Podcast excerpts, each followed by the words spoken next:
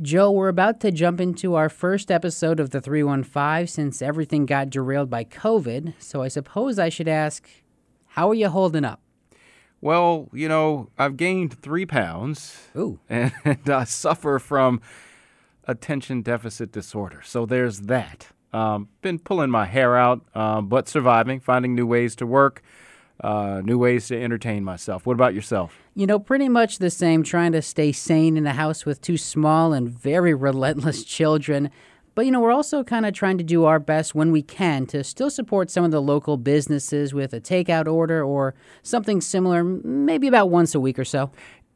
Yeah, I've, I've been pretty much doing the same thing. A little takeout here or there, obviously the grocery store, and trying to find some things to do where it makes sense to, to social distance. But I'm also giving thought about what can we do when this is all over. One of the things I think uh, that uh, folks can think about exploring are some of the parks uh, and other recreational opportunities in central New York. And today, we're going to be chatting with the owner of a wild animal park who is working hard to keep things afloat and has an interesting way for listeners to support the park. That's coming up on the 315. Digital content on WAER is supported by Hunter Springs Landscape Artisans, specializing in pool environment projects, outdoor living rooms and kitchens, natural stone craftsmanship, and traditional landscape projects since 1983. Information at hunterspringslandscape.com. Welcome to the 315. I'm Joe Lee. And I'm Kevin Kloss. If you were to travel to the fine town of Chittenango, you'll not only find the beautiful scenery of the Chittenango Falls, but also an opportunity to see some exotic animals. Chittenango is home to the Wild Animal Park, and just like so many of us, they're feeling the impacts of COVID 19. Recently, we had a chance to chat at a safe distance with the park's owner, Jeff Taylor, about how they got their start and how they plan to continue their mission of wild animal education. Why don't you get started by just telling us a little bit about uh, the park and how you got started with it? Oh, uh, yeah. Basically, it's a 14 acre wildlife education facility um, we house all seven big cat species, along with grizzly bears, black bears. We have giraffe, we have kangaroos, zebra, a wide variety of primates. Um, so it, it gives us a good good amount of animals to to speak about and try to educate about the need for conservation. Um, education is our main focus for conservation. I uh, it was my dream growing up to basically start have a zoo and just slowly built up to what we've gotten to now, which is a pretty uh, expansive facility. You know, Jeff, got a lot of questions about what it takes to run something like this. But going back to kind of the beginning, I've been to the park a few times. And one of the things I've always been curious about is how you guys decided on that location. You know, driving in, you look like you're just kind of driving down a regular road. You see some houses, and then pretty quickly the animal park comes up on you there. How did you guys determine that kind of a location? What's the process like trying to scout out a location for a fairly big park like this? Well, right in the beginning, um, it, it kind of just happened. It fell in my lap. I, I had a traveling petting zoo, and uh, I lived at my old house, and I was looking for possible land, and this just I drove by and came up. Uh, had some acreage and it had the pond out back, so I took a look at it and kind of fell in love with the property, and then um, was able to purchase it. And fortunately, it's also in um, somewhat of a business district, so it made it easier for opening up a zoo. And it works well because it's a, a pretty heavily traveled road. It's not like a side road, um, so the location worked out really well. And I wanted to stay in my own town. Um, I grew up here and I, I really enjoy this town. I like the community. So it's nice because now we bring in roughly, I don't know, 130, 140,000 people into Chittenango and hopefully they're spending money at other businesses around and really supporting the community. So you have a background in landscaping, and, and as I understand it, uh, and so you uh, were you you you personally designed um, the park and uh, where the animals are displayed. Is that correct? Yeah, yep. I actually I grew up on a farm, and then I started when I was 14 years old. I started working for a landscape company, and worked all through high school and uh, into college. And then I started my own landscape company, and that was uh, fairly successful. But my whole life, this was my dream. So I started small with this, and this just took over. Um, and now I'm fortunate to where I'm out of landscaping, but I'm able to use my knowledge of landscaping into the park, into my animal enclosures. Every enclosure is different. I try to think out of the box, do different things, improve. Um, the big thing with animal care is you want to give them the best possible care in captivity. So we're always trying to improve the exhibits, add different things, all to benefit the animals. And then the aesthetics of the park. I want when people come here, I want them to feel like it's a clean, neat facility, because in turn that reflects on our animal care also. Um, just uh, paying attention to detail and keeping things as high, top quality as possible. Do you have to plan for, uh, uh, say, the natural environment uh, of these animals in the way that you design uh, your park, or does that not matter? And then, how do you uh, how do you care for warm climate animals in a in a place like Central New right. York? Well, the thing is, anytime you're getting an animal, you basically you look at all the needs of the animal, what they need as far as food, um, shelter, whether they're a warm weather animal or cooler weather. So yeah, every animal that comes in, we plan out plan out their winter housing, plan out their summer housing, their exhibit space. Um, some of the more I would say dangerous animals we have shift areas for because we want to make sure the animals are safe, but we also want to make sure our zookeepers are totally safe um, and taking care of them. So there's a lot that goes into the process, making sure our veterinary uh, that we work with are comfortable with taking care of the different species also. When you first began to, to start this up, I mean, was there some concern about um, the knowledge uh, and expertise you would need to care for not only large animals but exotic animals? And how did you approach that? Yeah, you know, when I first started, I kind of worked my way up. I didn't just jump right into big cats. I, I started with smaller species, and I mean, I obviously grew up on a farm. I've worked with hoof stock and different animals so I, I knew knew the aspects of caring for them, but just slowly learned and took my time learning, making sure that uh, everything was covered. And I definitely did have skepticism, mostly by people that just don't understand, and or animal rights people that are looking to be negative and don't understand or care about animal care. They're just out for an agenda.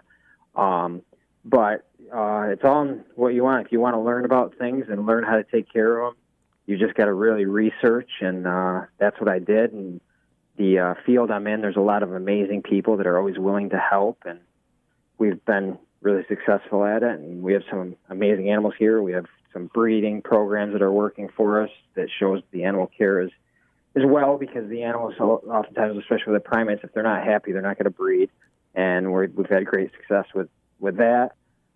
Um, so yeah, uh, and now I feel like. Uh, the proof is what you have in front of you. And I feel like my, my, my keepers do a great job, and we try to provide a great facility. I must say, smart decision on your part to take it easy at the beginning and not jump into the big cats right at the beginning. I am curious though about you know when you guys first got started, sort of how you were able to acquire the animals you need because you have to have obviously a certain a certain inventory of animals for people to come and to see and to visit. What is the process like to to acquire those animals, and specifically, what did you start with?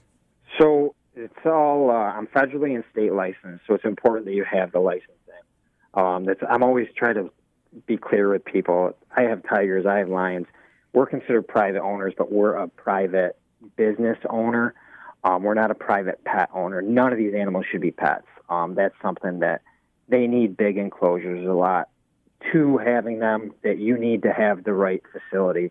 But I uh, I started with uh, some the hoofstock, the petting zoo animals, uh, camels, zebras, and then I worked my way into um, black bears was the first. Uh, I don't want to say carnivore because they're an omnivore, but of that type of animal, um, and worked our way up from there. Uh, and especially with, when you get in the carnivores, the diets, I mean, we go through three to four thousand pounds of every month.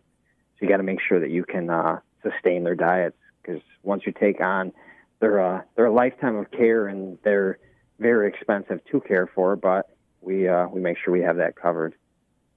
And under what uh, circumstances do you acquire the animals? You you're getting them from other zoos. Is that when um, a certain animal gets to be overpopulated at that zoo? No, what, what's, what's um, the process? Responsible breeding. Um, other quality facilities will breed if there's other zoos that need them.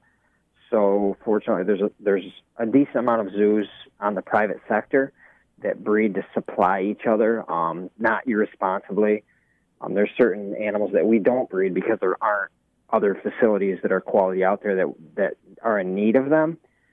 Uh, so it's uh, all just working with good quality facilities that have the animals' welfare being their one, number one concern, but also breeding enough to sustain because we need them to be to reproduce so that we have them to spread the message of conservation because people are crazy if they think that we don't need zoos and we can teach kids out of books to protect the the environment and the the wild species, say tigers, and that won't happen. I mean, right now we live in a a, a world where it's if you can keep, pull kids away from their iPads or their computers or their video games, you've got to take that attention as the little amount of time and get the most impact out of it.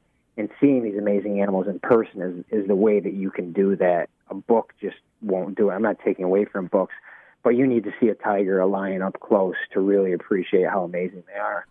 So, Jeff, you were talking before about you know the research that you do before you decide to to bring an animal in, into your park. There, are there animals that you know people will mention to you? You'll get a request for as part of the park, but you guys just aren't set up to to house that kind of animal. Have you ever had to make that decision? Yeah, I would say probably the most common uh, request we get that's an animal that um, we currently aren't in the position to house would be elephants.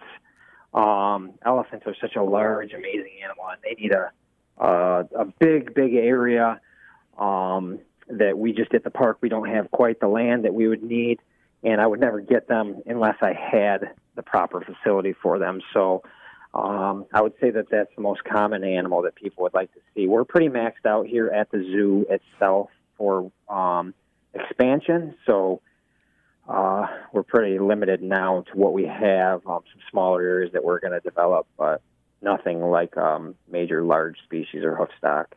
Now we have a, a pretty decent sized zoo in this area, the Rosamond Gifford Zoo. How do you differentiate uh, what you're doing at the Wild um, Animal Park versus what Gifford is doing? I grew up going to Rosamond Gifford. Um, I only say positive things about them. I think they have a nice facility. I think they take great care of their animals.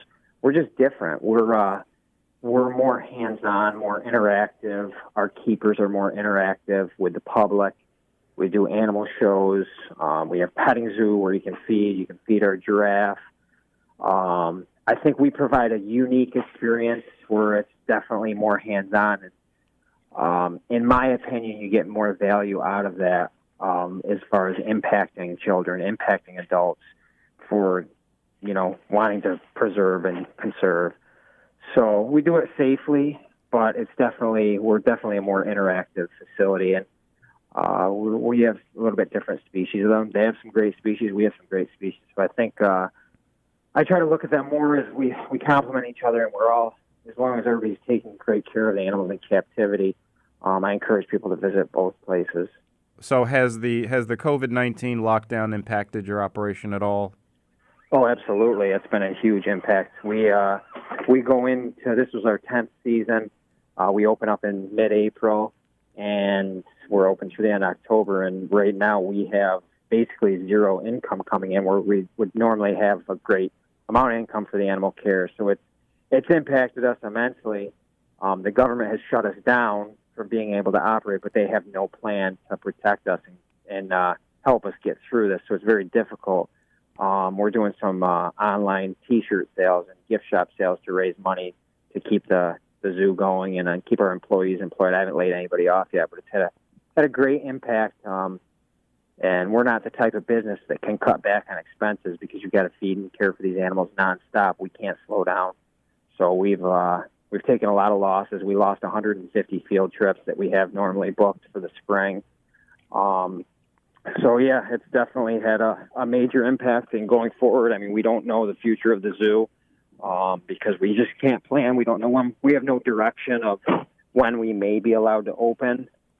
um, we're kind of just sitting back. We invested a great deal of money in the off season for going into our 10th season, new exhibits, new uh, additions. We added a train ride, so we spent a lot of money in anticipation. And to have this happen, it's uh, it's kind of devastating for the business. I mean, we're going to fight through it, but it's definitely a hit. We're doing the T-shirt sales, and people have been really, really um, helping us out and adopting, and uh, so it's working out. And how pretty can well. how can people uh, how can they participate in that? Um, our our uh, website is thewildshop.com or wildshop.com. Um, or go on our website, thewildpark.com, or our Facebook pages. They have the links on those different pages of things that you can purchase. And helps out because the money goes towards our animal care. Is there? Uh, let me ask you this: Is there um, state government assistance for for parks and zoos like this? No, there really isn't. Um, we are privately funded, so we don't get any money from the state or government, um, which makes it challenging. But you know, we are technically a business, Okay. so I, I really, people have offered to donate, and I'd rather give them a product.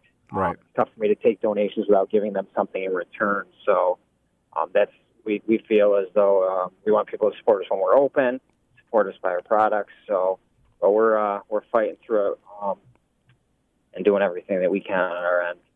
So obviously, uh, Jeff, you mentioned how you know you guys are closed. Don't you don't have customers coming in, but just by the fact that you have living, breathing animals that still need to be fed and taken care of, are you guys deemed essential workers, or what? What functions are still taking place? We would be essential because uh, the animals have to have their care. So Mhm. that's where our keepers are able to continue to work because we have to take care and clean and take care of all the aspects of their life during this time.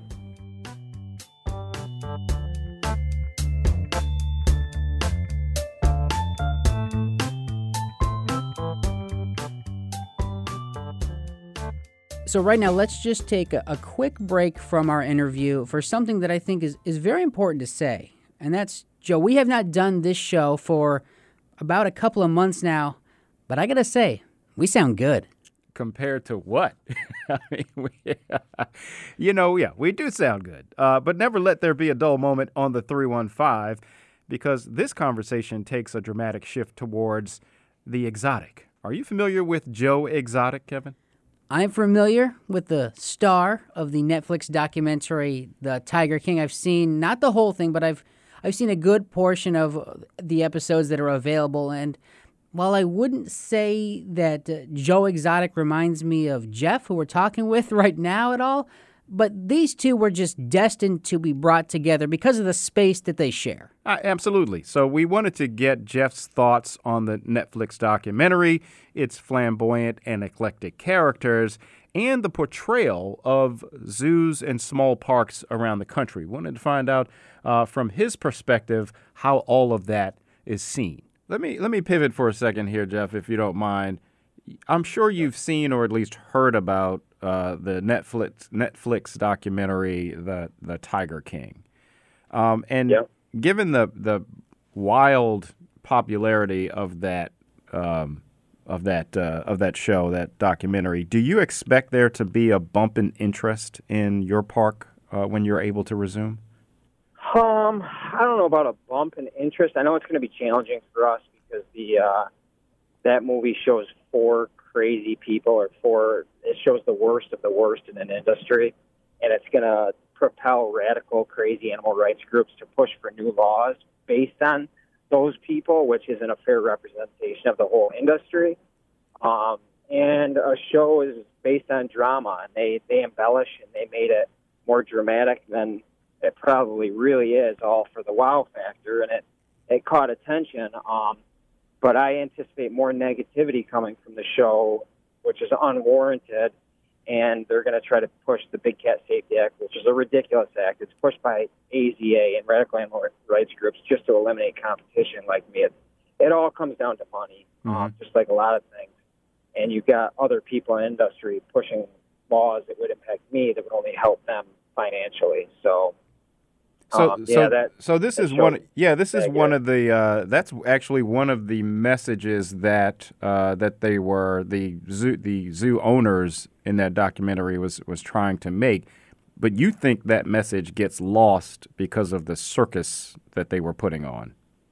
Yeah, I mean, there's so many nice facilities that don't do what those people do and, and take the animal care more seriously. I mean, Big Cat Rescue in Florida is, is really a dump, and I wouldn't I wouldn't wish that on any animal to go there. Um, they call themselves a rescue. They they bring in four million dollars, yet they only put about five six hundred thousand back in animal care, which that doesn't really add up. Um, if you're a sanctuary, you should put the majority of your money back into the animal care. Um, we're not even a sanctuary, and we put the majority of our money back into it. The other groups pushing this, they uh, deceive and decept to get people to donate to them on false premises, and they actually turn it around and it's trying to impact animals in captivity. And it goes right down to your dogs and cats. They don't want you to have them as pets. Hmm. But I'm an easier target with with tigers and lions, obviously. Jeff, I, I definitely agree that there's you know there's going to be some uphill battles to fight given that documentary once you guys are back open again. As a counterpoint, is there room for you guys to maybe take advantage of educating people to the importance of you know zoos and animal parks that that are doing things correctly, that are treating animals with the respect that they need, giving them what they would need if they were out in the wild? Is there room to educate people on the importance of parks such as the one that you own? There is, and we will. Um, I'm just hoping that too much damage isn't done. Um, people often are so they have a knee-jerk reaction to uh, think the worst, and um, they'll assume that all places are bad, and they won't take their time to research it um, and see that there are good places. So um, we're going to do our part, but I'm hoping that too much damage hasn't been done. Um, these congressmen, these politicians, they get paid by these animal rights groups to push these laws through so the movie's going to help fuel the push for that. So hopefully, hopefully it doesn't. I mean, I by no means think anybody should have a tiger as a pet. You shouldn't be able to. That should be illegal. But saying that I can't as a business and say the city zoo can, it just doesn't make any sense. It's uh, it's legislating business of who is successful and who's not, and that's that's uh, that's not right. Um, as long as we're providing the quality care necessary, then that's what should matter.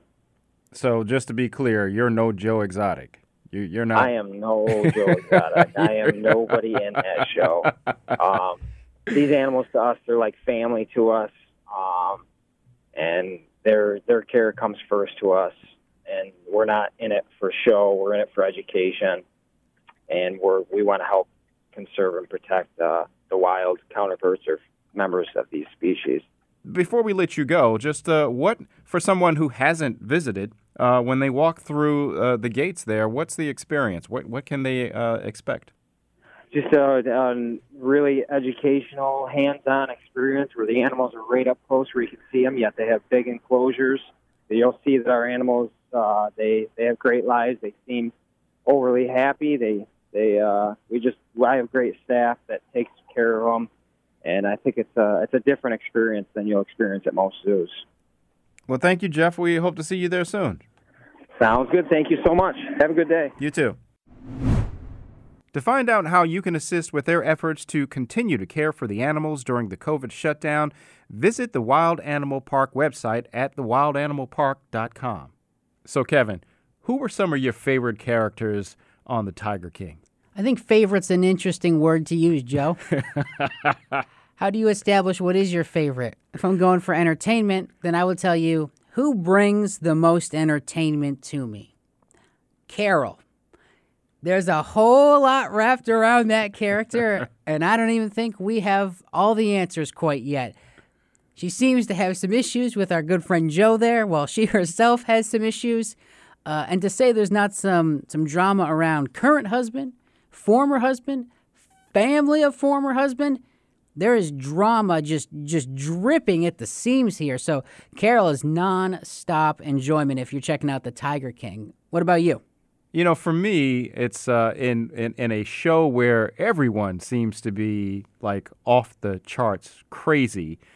I guess my favorite character that I focused on and and and sort of sympathized with, and and I'm, I do not know his name, but it's the it's the young man that wanted to be a serious campaign director. the guy that was directing uh, Joe's uh, campaign for office, he seemed to take his job very seriously. You know, he thought that he had a candidate that he could sell to the public, and trying to do that with uh, someone, let's just say, that was uh, very difficult to harness.